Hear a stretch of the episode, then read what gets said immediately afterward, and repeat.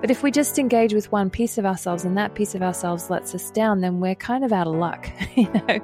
And what if instead it's supposed to be, you know, when we doubt, then we have the beauty of creation to rely on to help us believe in God, or then we have the depth of our instinct or our our memory of our grandmother singing hymns, or you know, it's this whole whole beautiful multifaceted way that God actually wants to engage with us and and so there's just a different there's a different way to approach learning and a different way to approach who we are that helps us engage God in different ways. You're listening to Upside Down, a podcast on spirituality and culture. No topic is off limits, so join us for unscripted conversations on God's upside down kingdom. Welcome to episode 43 of Upside Down Podcast. I am Kayla Craig, and with me today is co host Lindsay Wallace. Say hi, Lindsay. Hi, Lindsay. I can Sorry, tell you have to do it.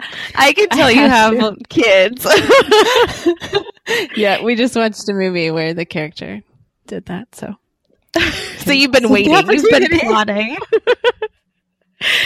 And we we're excited because we have a really special guest host with us today.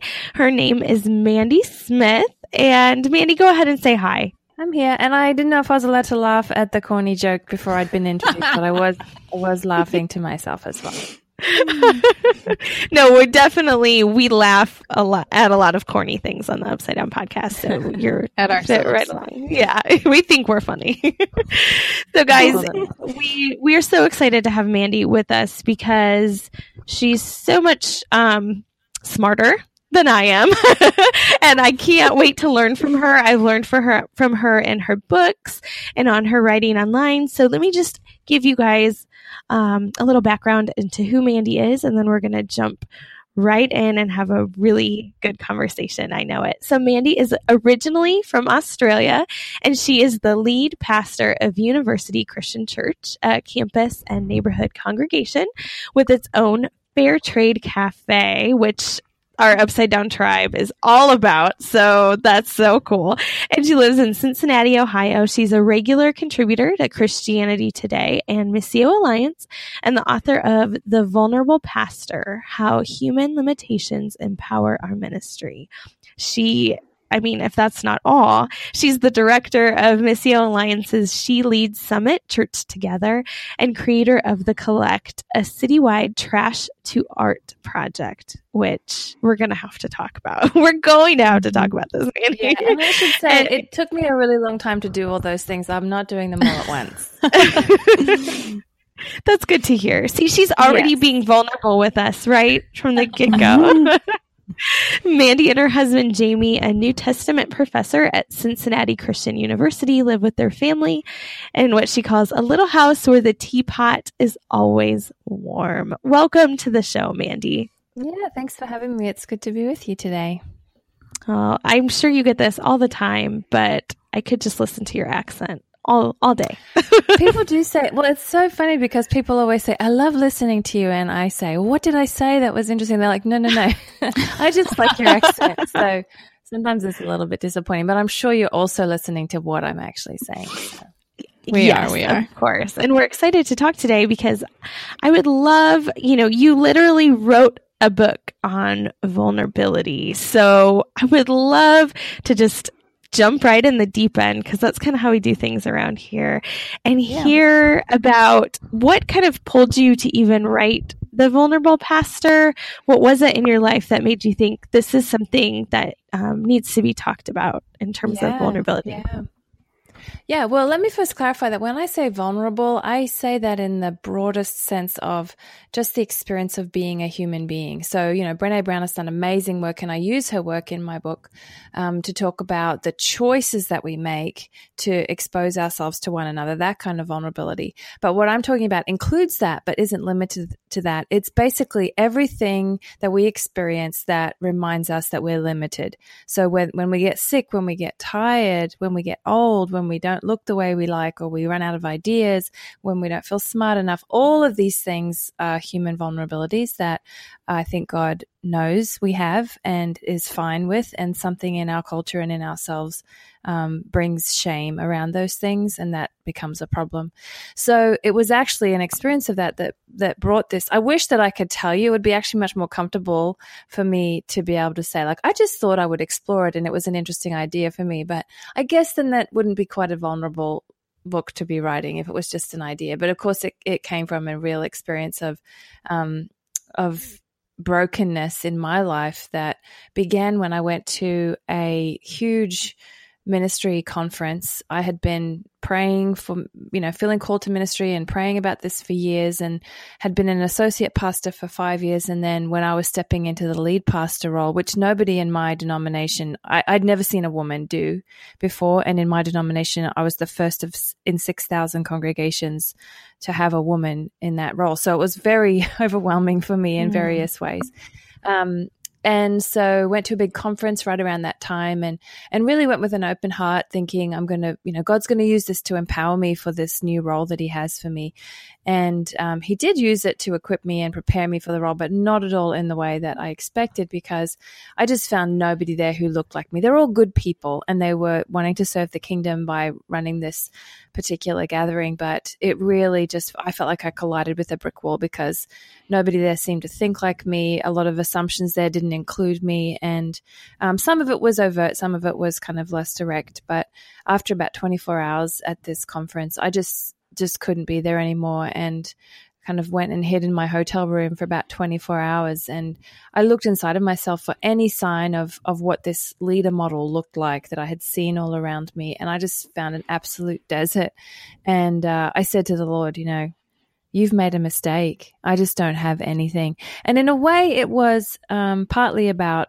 being able to do a job or fulfill a call but there was also something there that was a real faith crisis I think because um, you know, I think that any sense of feeling called to something, whether it's paid ministry or not, anytime we feel God calling us to something, there is definitely, it's connected to our own faith in Him. It's not just a separate thing.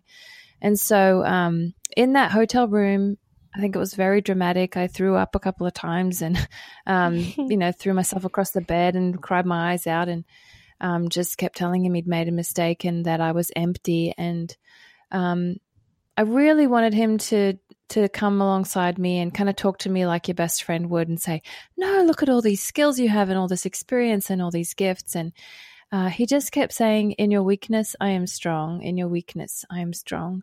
And that kind of seemed like a platitude to me at the time because I think now, in hindsight, I understand how I understood it at the time was that that it meant in your weakness I'll make you feel strong and that wasn't happening and so it didn't seem to have any power but it's mm. only now that I look back on that and realize how he was promising me what he was going to reveal to me, it was probably about six months or a year of of kind of figuring this out before I even had some clarity. So it wasn't like I left that conference feeling great. You know, I left feeling basically uh, having a mental map of the emptiness inside of me, which is not how you really mm. want to start a new role. But that's where I found myself. And so I think without realizing it, what I what I did and what the book tells the story of is I spent the next years um, testing that promise. Like, if you're really strong in my weakness, what about this weakness? What about this morning when I've had an argument with my husband and I have to go to work and I don't feel ready? Are you can you be strong in that? What about this day when um, you know I'm supposed to be leading a meeting and I really don't feel prepared, even though I've tried? What can you be strong in that? You know, what about this this situation in my congregation that's breaking my heart and I feel like I just am not going to be able to respond well to it. Can you be strong in that? You know, so um that's my phone telling me it's time to go to bed. Sorry, I forgot to silence it. Um, God can even be strong in our weakness when we forget to silence our phones. Um, so yeah, to, to, bring the story around, um, the uh, the whole the book is telling the story of my testing of that promise and finding it to be true, Com- complicated but true, and uh, and basically it became my entire um, philosophy of my faith, my entire philosophy of ministry, and in, incredibly freeing and um, yeah, it, it taught me the gospel in new ways. So I I did write it um, through the lens of my experience as a pastor, but I think that anybody um, who's a Christian could find something meaningful in it. They might just be applying it in different ways than I'm applying it. Mm. That's so good. When you when you talked about saying, "God, I think you've made a mistake." I mean, I think all of us who have followed the call in whatever way that looks like have had these moments of whoa this was a, this is i am not the right person for the job here like uh yeah. that is that's so relatable to me and the crazy thing is we think that's so unusual but the the scripture is filled with stories of this you know mm-hmm. and um one of my favorite ones is jeremiah and it was only sometime after that experience that I read Jeremiah's story, very first chapter of Jeremiah, God says, You're going to be my prophet. And Jeremiah says, Oh no, I can't do that. and, um, I love it because, and, and I think God does this with Moses and a couple other people too. God doesn't come back and say, Oh, Jeremiah, you have this and you have that, and you, you know, you can be good at this. Um, Jeremiah says, I, I cannot do this. And God says, I, you know, God's like, yes. I am calling you. I will send you. I will be with you. I will equip you. And um, I realize now that's what that's what God was doing in my life too. But I really wanted Him to just say, "No, you," you know. Mm. But it's hmm. it's right. We all experience that, even if it's the situation of being a parent or family situations or marriage or you know just trying to live out the gospel with our neighbors i mean it's all too much for us actually um, yes. Just trying to be a good person is too much, you know. Yeah. Um, and there are some days where we feel like what he's asking from us is cruel. But if mm-hmm. we see that as an invitation to need him more, then there's actually an opportunity to partner with him instead of feeling ashamed of our limitation. Yes, that's so good. I, I sometimes feel like when I'm stepping into, you know, what, what the Lord has called me to or what I sense um, the spirit leading, I feel, I almost feel like a physical poking at my weak spots. wow. and yeah, I just, I just feel that like this is, these are all the things that I, I don't feel strong in. And so mm-hmm. I, I love hearing you um, talk about that. As Lindsay and I were kind of peeking through the book, uh, a line stood out to both of us. And I would love um, for you just to unpack that a little bit for our listeners. And I know that after hearing this, they're going to want to get a copy of their own. But it's here you say, if feeling our own weakness makes us rely on God, and if the best ministry grows from reliance on Him, then our weakness is a ministry resource. Mm. That's crazy logic, but um, mm-hmm. it means that we have unlimited resources too. You know, if every one of our weaknesses is an opportunity to rely on God and for Him to be revealed, then yeah, we got a lot of opportunities to rely on God. But um, yeah, I I think that we live in a culture that we've all been trained when you feel inadequate when you feel like you can't and i wrestle with this every single week. One of my one of my worst situations with this is with writing sermons. I'm overwhelmed every every single week with how to do this thing and feel the pressure of it on me and every single week, I get to a place where I just feel like I've got to work harder. I've got to read more books. I've got to crank this thing out. And I've tried to make a mental note that that feeling, that anxious feeling of being in over your head and out of your depth is actually supposed to be a cue to turn to God and say, I need you. And uh, there's so much in our culture that has taught us. I mean, I think even just the whole advertising industry says you got a problem, you got a weakness, you feel something lacking in yourself, you're the only one. And here, buy this product, you know. Mm-hmm. And so it's just this knee jerk reaction that we don't even realize we're doing. It's a kind of atheism, really, that is mm. making us rely on ourselves. And so, what would it look like if every single time when we feel um, inadequate, insecure, uh, you know, confronting our own limitations, ordinary human limitations, what if every one of those was instead an opportunity to to remember that God is right there and and part of this has also taught me how much this is not just this God who's walking along beside us, but a Holy Spirit that's promised to dwell within us and mm. to equip us and encourage us from within. And so that's where it became about the gospel for me too, that I realized um, partnering with Him was not just asking Him to walk with me, but kind of being like Jesus in a way because we have God's very spirit in our bodies, this incarnation thing. And, um, and so the good news wasn't anymore about something that happened a long time ago on a cross or something that I'm looking forward to in heaven, but, you know, to be reunited with God now every single day and for the challenges of life just to drive me further into that connection with him um, that feels like good news you know amen yes yeah for sure so lindsay i feel like you have to have something to say about this from, well, from your I, ministry and yeah yeah well i love um, what mandy you just said about kind of the retraining of your mind, right? When you start to notice those anxious feelings, um, to recognize that as an opportunity to go, okay, God, I can't do this and I have to rely on you. But like you said, we've trained ourselves the opposite. We've trained ourselves to, um, fix from the outside or kind of become our own gods, right? And like yeah. to fix it in our own strength. So I just love that picture of, um,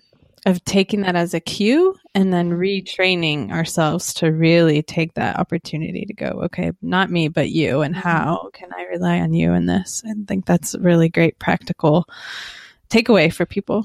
Good. Myself included. mm, well, it's still hard. Like it's still something that you have to relearn every single day, I think. But mm-hmm. um, the more you get in the habit, the more freeing it is. Yeah. Mm-hmm. Yeah, that's so true. Something I've been um, just kind of noticing is a lot of kind of um, content and ideas on the internet and on Instagram and and books that is kind of this Christian nonfiction made for women has this this kind of overwhelming beat of you're enough, and I think that it comes from a good place you know that that w- as women we've kind of been told we're not enough for so long. But yet mm. when we get that messaging i wonder if then we some it like it's kind of a cheap band-aid for like what's really going on which is right. nobody is enough and and god right. is enough yeah, I mean, it's one thing to say I am created in the image of God and I am loved and um, I, I have security in that that's not going to solve every problem that I have or answer every question. It's going to make that's not going to make me equipped for all the pain and challenges of life. Um, so I am enough for the peace that God asks of me, but right. there's so much more that I feel um, is required of me that I just can't possibly um, be. And our culture, I think, puts so much pressure on us to be something more than we are. I often think of um, Walter Brueggemann calls it the atheism of pride and the atheism of despair. And so one of them is, I'm enough. I don't need anybody else. I'm going to be just fine and puff ourselves up in our own strength. And the other one is, oh, I'm so inadequate and I have nothing. And, and both of them kind of turn them, turn us into ourselves and um, make us think we're the center of the universe somehow. And mm. God just longs for partnership with us, you know. And I think He sends us on adventures partly so that we'll remember that He um, is there with us and that we can we can turn to him anytime. I think there's a metaphor that's often used in um, in any kind of language about responding to a call from God, whether it's paid vocational kind of ministry or whatever we're doing in response to a call from him that has this kind of imagery of like God is on the throne and he calls us into his throne room and he sends us out on this mission on his behalf. And there's something helpful about that. But at the same time, once it gets hard and this thing that we've been sent out to feels impossible, then we can resent him and be like, why is he back there sitting you know, sitting in his throne room comfy and sending me out to do the hard work. And um, it misses the fact that God Himself is on mission in the world, making all things new. Mm. And He mm. loves us enough to say, I want you to be here with me. This is an adventure. Won't you do it with me? And when it gets hard, I'm going to be right there with you because I'm on the adventure too, you know? And I just love the image of like a dad who's really excited to go on a camping trip, running in in the morning and waking up his kids really early and saying, um, or a mum, either way, a parent, um, going and just waking up the kids and saying, quick, grab a few things. We're going on an adventure. And, you know, I don't even know what it's going to be like, but it's going to be exciting. And I'll be right there with you if it gets scary, you know. Um, that, that feels more, um, I don't know, feels more hopeful. It feels more relational and more doable than what I used to imagine I was doing with him. And I think it feels more accurate too of what we read about in the scripture, yeah. you know? Yeah. It just feels, it feels accurate. Mm. Yeah. It feels more scriptural, more whole. So, Mandy, in a recent piece that you wrote for Missio Alliance, you referenced um, Walter Brueggemann, who you just referenced. He's one of my heroes. Yes, yeah. and, and same with us. So we're you're in good Yeah. company here. But I wanted to pull out something that you said because it just uh, when you were talking, it reminded me. So in this piece, you wrote, "In anxious times, we need imagination, and stories help expand our imaginations, actually reshaping our brains." Which reminds me of what Walter Brueggemann has been talking about for years. What's required is not just telling nice stories from our own imagination. Only by stepping into a prophetic imagination fueled by the Spirit will we be freed to break this anxious cycle. And I think we, we need that. We need that. So, um, as, as you think about that, uh, you talk about the power of telling these stories with a prophetic imagination. Can you explain what you mean when you talk about that? Yeah. Yeah. I'm also inspired. I think I mentioned in that article too. Edwin Friedman is a wonderful um, kind of leadership guru who was a rabbi as well. And he has a lot of real wisdom around leadership that's different from some of the leadership stuff we get today. And he says that, um, you know, it's we're tempted in anxious times to just react and almost go into a reptilian mode, a survival mode. And really, what we need most in anx- in anxious times, whether it's in family or in politics or in um, the church, when there's conflict and anxiety, um, what we need most is that kind of mammal side of ourselves, which is warm and which is playful and which tells stories and um, it's it's very hard to go there when you're feeling anxious, um, but it's what it's what we're called to. And uh, another thing that has really helped me understand that is Curt Thompson, who's a Christian neurologist, um, and he gives the example of Nathan from the Bible, the prophet, who challenges David. And instead of challenging David by just saying, You're a really bad king and you shouldn't have done that with Bathsheba, you know, he tells a story and story engages our whole brain. It engages all parts of ourselves, the thinking kind of logical part of our brain and the kind of imaginative metaphorical part of our brain.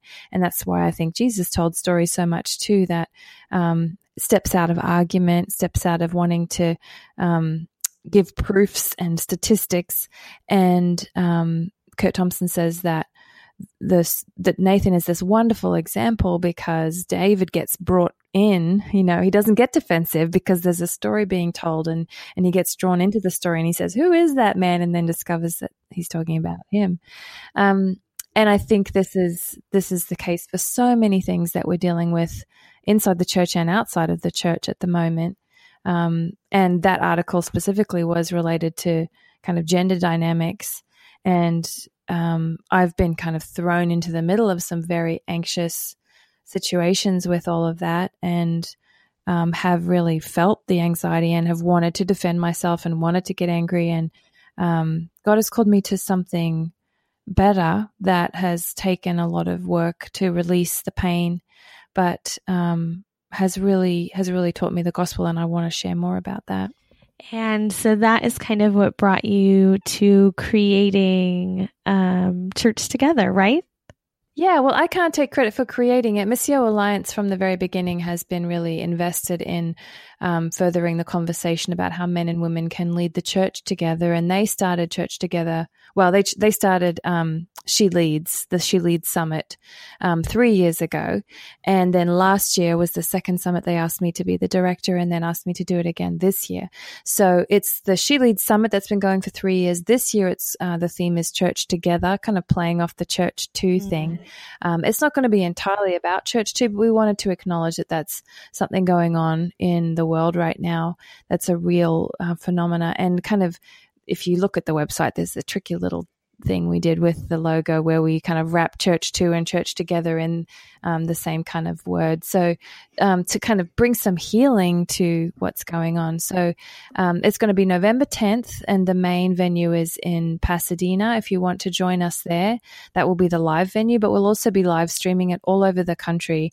We've got about eight venues set up now, but last year we had 12. I think we'll probably have even more than that by the time November 10th rolls around. So there's still time if you're wanting to be a live venue.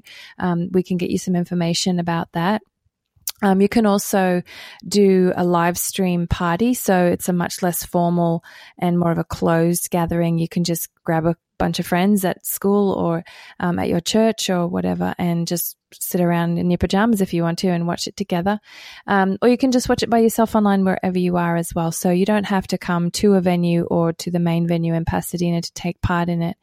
And um, it's a, it's basically like a six hour summit. There's no workshops or anything. It's all in one plenary. We've got Jo Saxton who's going to be sharing her story of um, Mike Breen's kind of developing of her as a leader, which I can't wait to hear that story.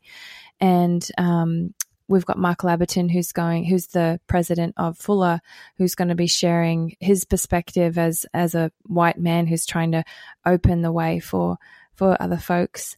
So, um, and we have a panel. We have, you know, lots of folks. We have Ania Okwobi, who is a woman who does a lot of work uh, with um, interracial kind of reconciliation, and will be sharing her story as a woman and as a African American, and the way that she's learning to deal with lament and pain and find hope.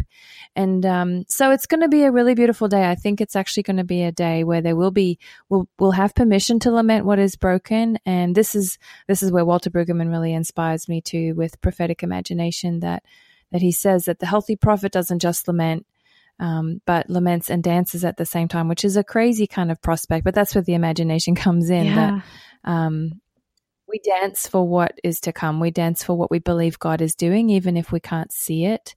And somehow um, that actually helps to make it possible. And um, the funny thing is, a few years ago, I, I felt God calling me to dance for the healing to come, literally. And I'm not a dancer, and I felt very awkward about that. But um, it felt like, you know, what, what you want to do is argue, you want to read more, you want to fix the problem, you want to explain and understand. And um, when there's conflict, um, whether it's male female conflict or issues in the church or in the world. And um, when I was getting to a place of just lamenting, I especially lament a lot at the moment. It breaks my heart to see just so much brokenness in the church in so many ways that we don't live up to what we're called to be. And when I get to that place, I I ask, I hear the Lord saying, "Dance for the healing to come." And um, and so when I literally, I do this by myself. I don't do this in people, but um, you know, when nobody's home and I'm in my socks in the living room, there's a particular song that I put on and turn it right up, and um, and it's very hard. It's an act of the will when you're lamenting to choose to dance for what God is making new. But something breaks in me in the middle of that. And I and I tell myself, if I really believed he was doing it, wouldn't I celebrate it now? Wow. If I really believed he was making it new, wouldn't wouldn't I celebrate it? And um, so somehow it actually helps me to imagine it and that helps me to go back to what's broken in the world and to bring that vision with me and to tell other people like imagine if he's doing this. Let's live as if it's true, you know. Mandy, that's beautiful. So yeah, that's a long answer to your question, but that's where the imagination Yes. piece comes in. For Wow. me. Um, it makes me think we have a friend who um, he and his wife immigrated uh, refugees from um, West Central Africa, and they had an infant daughter um, who unexpectedly died after birth. And we had um, just truly an honor and privilege to be with them in their grief and their suffering, and just kind of to bear witness to what they were experiencing as parents and as husband and wife and as people of the community. And we were um, invited to the funeral, which was a giant Congolese gathering. And um, they got up at toward the end and he the husband got on stage and he said that he thought about David and how he he washed his face and then he danced and he got on stage as they're mourning and they danced and it was oh. I it, it was such a holy moment that I, I don't think I'll ever forget it. And as you were talking about just everything you just said, I just was seeing them dance in my mind and it's just very powerful. Yeah. Yeah. I think the Lord is dancing over his creation and it, it defies logic. You know, he should be the most brokenhearted to see. He knows every single brokenness of this world and of the church. And um, I know he feels every single one of them, but there's something even better that drives him forward. And I want to see it. I don't know what exactly it is, but um, I can't wait to see what he has in store.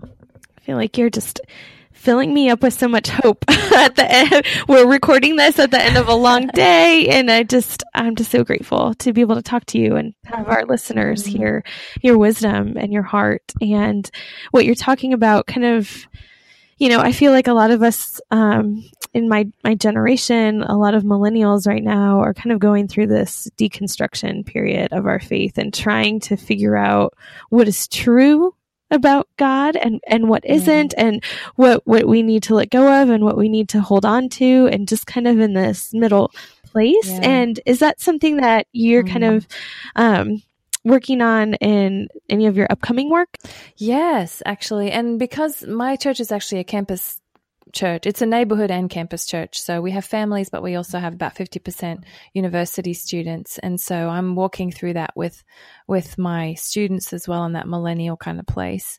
And, um, yeah, I actually just about two weeks ago put the finishing touches on my next book, and I don't know if it's any good or not, but it's it really makes me happy because it's just what I want. I think it's I think it's the best thing I've ever made, apart from like whatever I've contributed to my kids and my church mm. and my marriage. Um, so pray with me that I'll find a publisher now. But um, basically, it's sharing, and I'm going to come around to answer your question. I'll try to do this as quickly as possible. But um, there was an experience that, that God began in my life about three years ago when I went on a sabbatical that was related to um, just childlikeness. I realized on sabbatical that I didn't have anything to do, so I could just follow my childlike heart. And when you do that for eight weeks, which just meant sleeping in when I felt like it and crying when I felt like it and splashing in puddles when I felt like it for eight weeks. And then when I went back to work, um, something had awoken in me and I couldn't I couldn't ignore it anymore. But this time it was telling me, like, pray for that person to be healed, even though you can't imagine they'll ever be healed. And start talking about revival and writing for Christianity Today and other publications online about revival, even though everyone rolls their eyes at that word. And, you know, asking me to do things that were uncomfortable and, and sometimes felt even dangerous. And I, I, I, at some point, I couldn't tell the difference anymore between my childlike instinct and the spirit at work in me. And, um, and so that's helped me also to understand um, the place of Jesus, the solid. I had kind of a different kind of solidarity with him, realizing that what if it was Jesus' childlike heart that that made him keep obeying and took him to the cross, you know? And so there was something then in the suffering, even in the difficult places that I felt that leading me, I, I realized in new ways how that was what Jesus had experienced too. Um, and but I say this to say, then when I started writing about that, I realized how much um, I was kind of ashamed because that felt very subjective and that felt very emotional. And how could I say this was, it was a significant theological experience for me personally because it drove me then to read the Bible in new ways and to read, to just explore theology in new ways. And I found some things that really helped make sense of all that. But to try to share that with anybody else, I felt like I had to create this theological treatise and like make it reasonably and rationally meaningful to people. And so I started writing this thing and wrote it three different times to try to make that work and finally just realized I just have to tell the story as God in the order that God shared it. But here's where it comes to the millennial thing.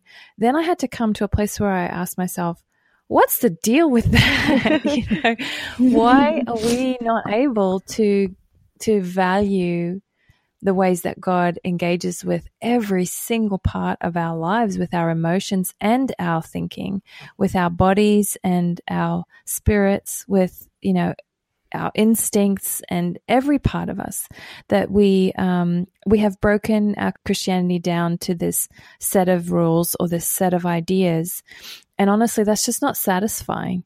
And it, get, it keeps us in this place of thinking that we can argue for this thing or that we can talk ourselves into it or get over our doubts. And and if we're only engaging with that one part of ourselves, which our brain is a good thing, there's nothing wrong with engaging intellectually, but it's only part of who we are. And once that one, I kind of feel like there's this multifaceted aspect of who we are that's supposed to help us engage with this multifaceted God. And if we're only relying on one piece of ourselves, for some people it might be only their emotions that they're relying on. Um, I happen to be in a context where it's where it's primarily kind of intellect. But if we just engage with one piece of ourselves and that piece of ourselves lets us down, then we're kind of out of luck, you know. And what if instead it's supposed to be, you know, when we doubt, then we have the beauty of creation to rely on to help us believe in God, or then we have the depth of our instinct, or our our memory of our grandmother singing hymns, or you know, it's this whole whole beautiful multifaceted way that God actually wants to engage with us. And I think that's just one part of what millennials wrestle with is is um, the way that the contemporary kind of modern world has the western world has um, the whole like I think therefore I am kind of thing under everything that we do. And so there's just a different there's a different way to approach learning and a different way to approach who we are that helps us engage God in different ways that actually there's a lot of shame around. There's a lot of, um, it's hard to trust your instincts. It's hard to trust your emotion when we're told that that's just subjective and not worth trusting. Um, so I think in some way that has helped me respond to some of the, yeah, all of the things that people are wrestling with now. I think a part of it too, of course, that millennials are wrestling with is just what's broken in the church and all of the ways that power has been um, abused in the church. And um, so that's something that I'm kind of processing too. That even the way that I was trying to describe and understand my faith in that whole experience was really trying to do a kingdom thing in an empire way. Yes. Um, yeah. That's a great. And we do that all the time without even realizing it. Yeah. Um, and I think that's actually kind of sums up what I what many millennials are wrestling with is how much we do kingdom things in empire ways, and then it's time for us to stop and, you know, there are really obvious ways we do that, but there are not so obvious ways too. Even something as simple as, um, you know, I do this too. We all, I think we're all um, tempted when we are suddenly confronted with some kind of thing that we're doing wrong that we need to grow and you know we feel convicted that there's something in us that we need to change um, we then go to this place of like, oh, I really need to work hard to make myself better for God, you know? And that's kingdom things in empire ways because what we really are supposed to do is say, oh, Lord, I need your help to even become the person that you want me to be. And we have obviously the choice to, to change and to turn our will to Him. And then we turn our life to Him and say, make us more like you you know and so even in those really simple ways every day we we are doing empire things sorry kingdom things in empire ways. So um yeah i think a big part of the millennial issue is is just getting frustrated with the church for doing things that way and longing for us to rediscover how to do kingdom things in kingdom ways. So again another very long answer to your question but i hope that that answers it in some way. Oh yeah. That was i mean i'm taking notes so Thank you. Thank you. well, that. hopefully in a year or so there'll be a book that you don't yes, have to take notes. But. Yes, I can't wait to read it. It sounds it sounds amazing. It sounds like something a lot of our um, our listeners and our community would really really benefit I from. So. Yeah. So you need to keep yeah. us updated on that one. so yeah, well, actually, Walter Brueggemann lives in town here, or he did until recently, and um, he offered to read it for me, and he approved. Oh my so goodness! It already has his seal of approval. Oh, that's amazing! I couldn't believe that he was willing to do that. But so, if nothing else, Walter Brueggemann likes it. well, there you go. That's wonderful. Well, I would love to just hear a little bit more about the collect. Oh yeah, um, I did this about ten years ago now, and um, it's probably important for me to say that this was something I did when I was an at home mum. So um, it, it, might be easy to hear that bio of mine or look at my resume and be like, oh, yeah, she's got a full time lead pastor job. Um, but 14 years out of Bible college, was when I got my first paid ministry role. And the rest of the time wow. I was working in a secretarial job that I really didn't like to put my husband through his PhD and then home 10, 10 years with the kids. And so there was something in me. And I, I think women often go through these different seasons of life where they're you know, doing something for their family for a while, taking care of their parents or their kids, supporting their husband in his role or whatever. And um, I think that God can work our callings out around our commitments to our families and the other things that we are also feeling called to. And so um, this just was something that was on my heart when I was home with the kids that I had actually gone through a season of depression and found myself just wandering the streets and picking up little bits of junk off the street. I live in the inner city. There's there's plenty. If you if you think junk is like um, art supply, then there's plenty of art supplies. um, and so uh, I just had this box by the back door that I would drop them in, and then a friend at a local um, kind of urban kids drop-in center asked me to make some art for their counseling center that they were building, and I knew that it needed to be kind of hopeful but honest about what's broken as well. And so I went in that box of junk and I was like, well, what can I make out of this with all these beautiful colors of smashed tail lights and, you know, there's cool things you can find on the street. So I made this for them and then, um, then I realized how much my own depression was being healed because suddenly things that were so with just trash, I was suddenly seeing them instead as like art supplies, basically, you know, and I wanted to make you know, I don't know, I was making a sun and so I needed more orange. So I'm going around the streets and I'm just thinking I just need orange. I wasn't thinking like this is trash anymore, mm. you know. And um so something somehow my own heart got wrapped up in the healing that that was happening as I was turning the trash into something beautiful. I was I was watching something broken in myself become healed too. And so I thought the Cincinnati had just a few years before that had a lot of race riots and there was still a lot of unrest and brokenness in the city and um, I thought I want to share this kind of hope with other people. And at first, I was just going to make art myself and have an art show. But then I thought, no, it's the process of making it that's been really meaningful. And so I reached out to a local art um, initiative in the city and said, what if we did this thing where we invite people to contribute art, um, junk and we make art with it? And so we set up six different cafes around the city to be locations that we could, the people that anybody could just drop off junk. And we had some rules so it wasn't gross. And people people gave some really interesting things. Somebody gave a whole watch band collection, and somebody gave mm. um, all these like old lenses from cameras, and people wrote little notes about what this thing was. And then um, we collected all that over a couple of months, and then I had the weirdest kind of party I've ever had where we had about 17 artists who were willing to work with us and had this big um, kind of this strange party where we laid out all the trash and we're like nibbling on cheese and and just browsing the bits of junk, you know. And um, everyone took a box home, and about a month later, we had an art show that they uh, with all the stuff that they made, and um, and auctioned all that off for the art organization that we had partnered with, and did all that. the The show was in the cafe that my church owns. Um, and so it was a wonderful opportunity because a lot of my depression was actually around the fact that I don't didn't want to live in the United States at the time and I was missing home.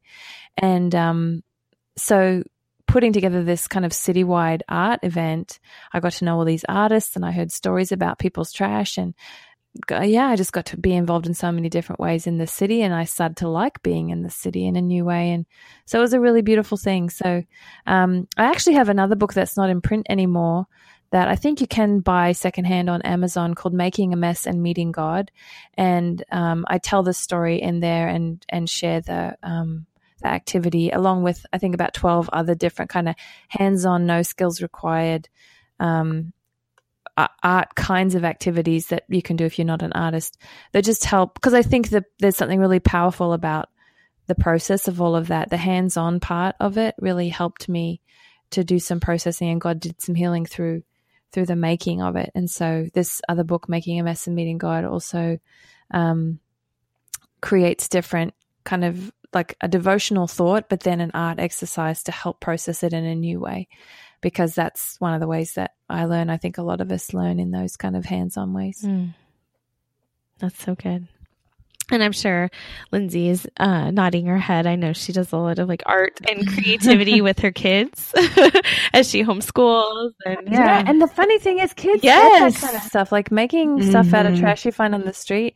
My kids were in elementary school at the time, and I became known as the like the trash lady. And so, still years afterwards, kids from that school would just bring me random things. It was kind of funny, but they got so into it, and the art, the art group, um, or the art class at the school did their own version of the project too. So it was really cool. Yeah, that was really cool. Well, Mandy, I yeah, you had a line in um, the Vulnerable Pastor that you talk about creating a space for others to be human and for God to be God, and I feel like you have done that in this conversation, and I just want to thank it. you for that. And just so you know, I don't yeah. live in this like super cozy, happy, peaceful space all the time. I think one of the biggest things with vulnerability is um, being honest about whatever you're feeling. And so the Psalms are a great example to me. I don't I just don't want to communicate to anybody who's listening like, "Oh, I wish I could feel as warm and cozy as she seems to feel right now." you know. It takes it takes work to just tell the Lord whatever you're feeling and, and sometimes it takes that before I can get to a place of peace. So, whatever you're feeling right now, um, the Psalms give us yeah. really good um, permission to say all the ugly stuff to God, to say, Are you even listening to me? um, and there's a funny piece, even if that doesn't resolve the problem, there's a mm. funny piece behind that. So. Amen. Amen. Thank you, Mandy, so much for talking with us today. You're welcome. It's been great to hang out with you guys. Thank you. And we will give everybody um, ways to contact you, to learn more about you, to learn more about Church Together. I am hoping to get a group together to stream it. I would love to go to California, but you know, landlocked in Iowa right now. So. but thank you so much, Mandy, and we look forward. Oh, I should say, church yeah, go ahead. It's churchtogethersummit.org. I forgot to say that. Okay. So check that out. Awesome. We will do that. And we hope you all do that too. Thank you so much for listening to Upside Down Podcast, and we'll see you again soon.